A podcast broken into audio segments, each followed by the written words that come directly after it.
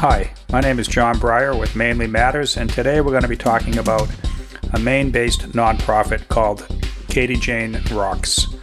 Katie Jane Rocks was actually founded 3 years ago. It's based out of Oakland, Maine, where we live. We have a house on McGraw Pond that we spend every summer at. And Katie Jane is actually my daughter. She's 8 years old now. And several years ago, we formed Katie Jane Rocks, which is a registered nonprofit with the IRS. And what Katie Jane Rocks does is it helps children in need in three different countries.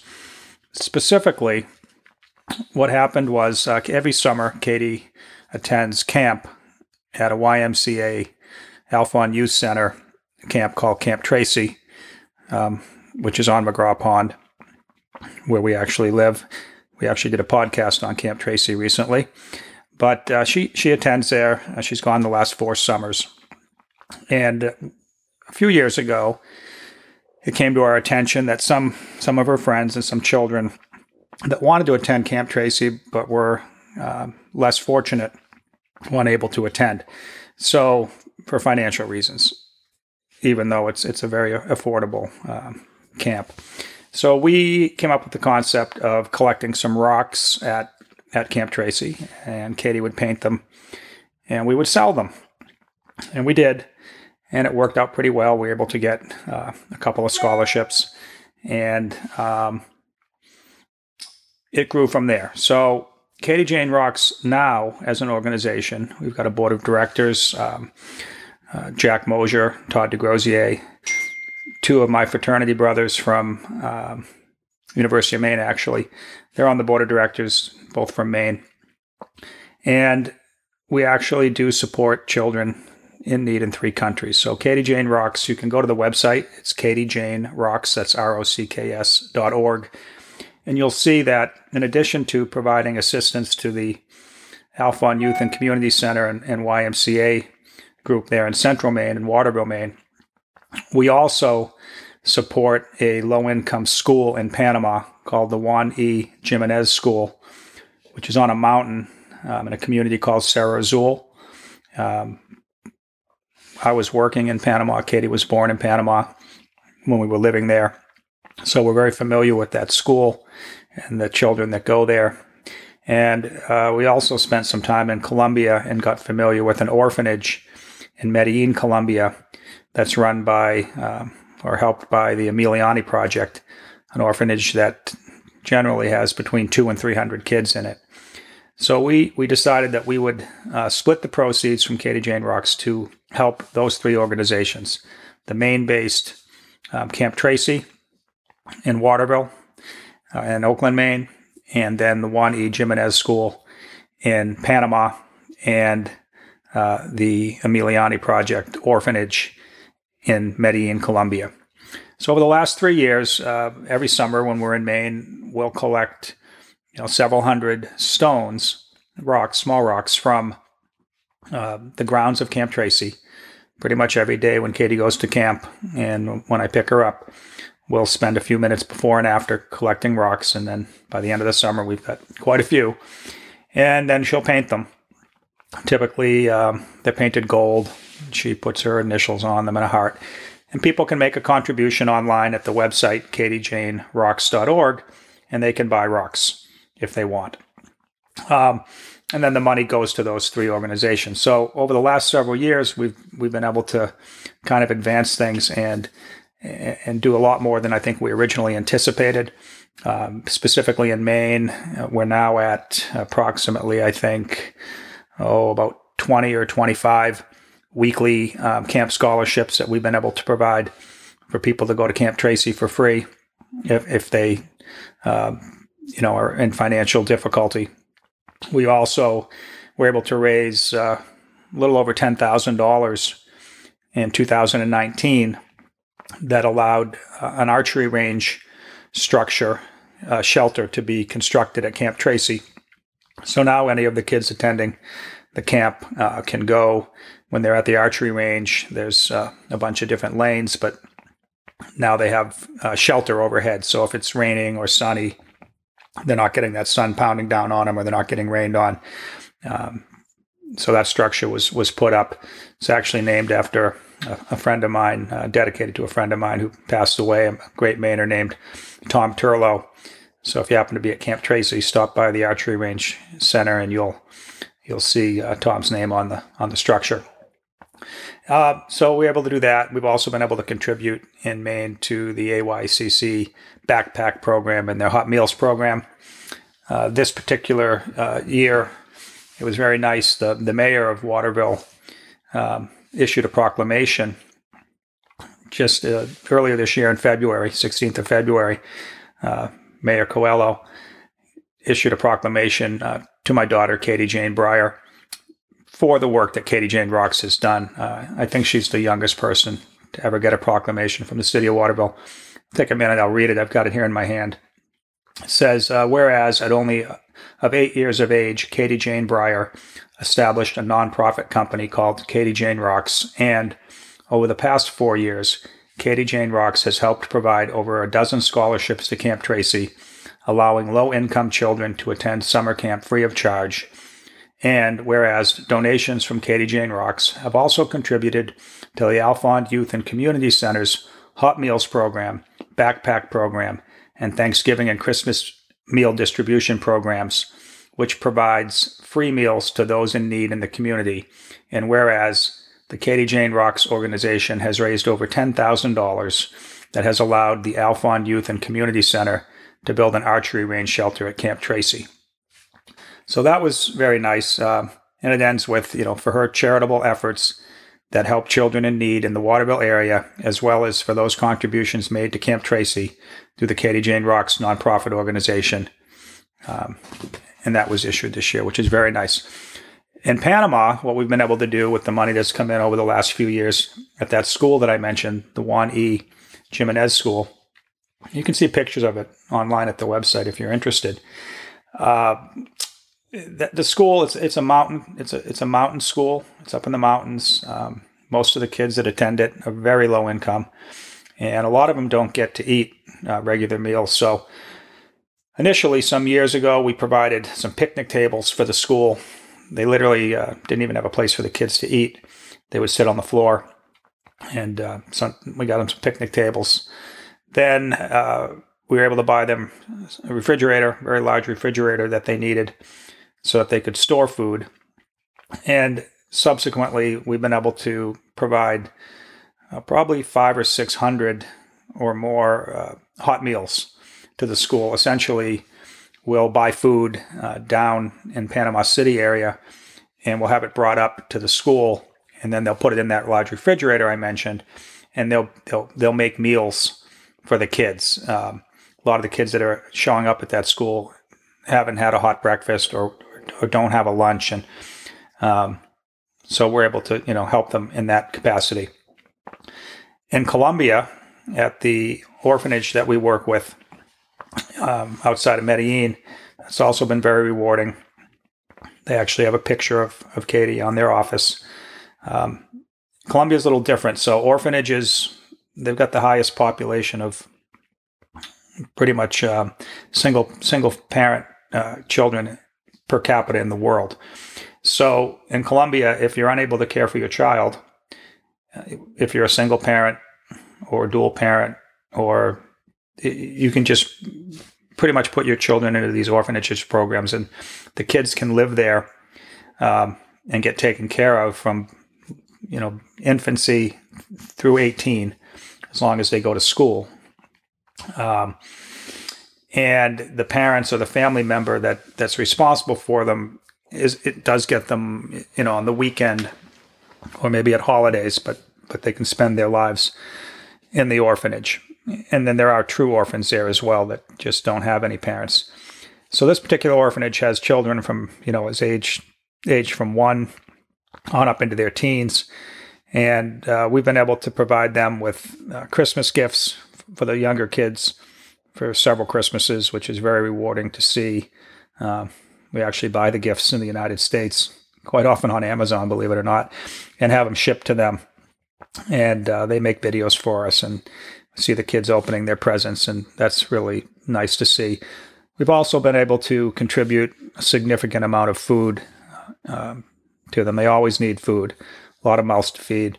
So once or twice a year, sometimes more, we'll do a large buy of vegetables, chicken, things that they tell us they need, and we'll bring them there, and they'll stock up their kitchen, and that'll help them with that.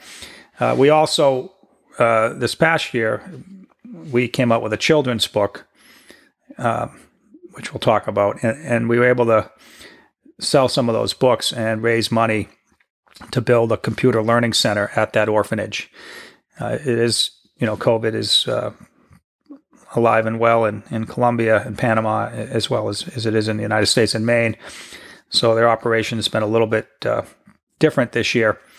But nonetheless, we were able to procure some laptops for them. The ones that they had were many years old, actually, close to a decade, very slow and old.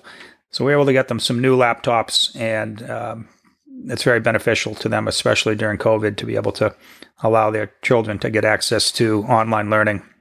And so that's something we're pretty proud of. The book, which we published, it's a hardcover book.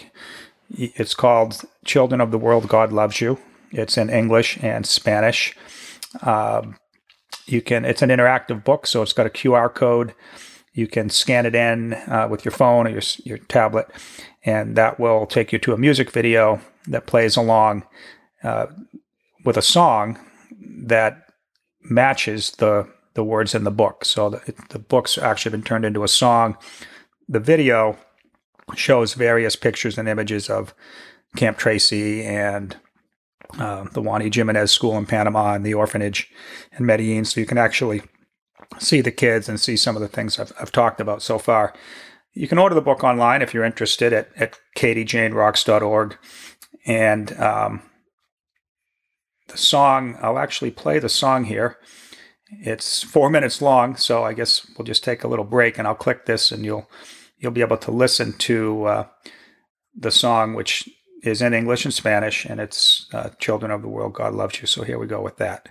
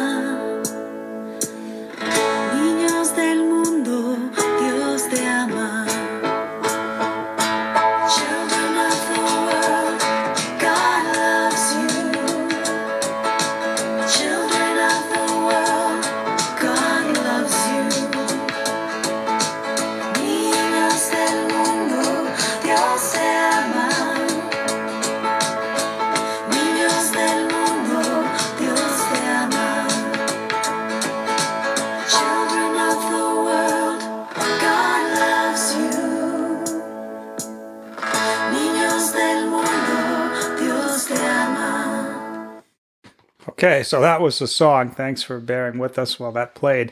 But yeah, so the book is interactive in that when you get the book, you can scan the QR code in and you'll hear that song, which goes along with the actual pages of the children's book.